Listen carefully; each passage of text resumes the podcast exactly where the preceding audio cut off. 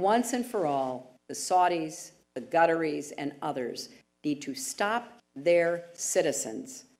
from directly funding extremist organizations, as well as the schools and mosques around the world that have set too many young people on a path to radicalization.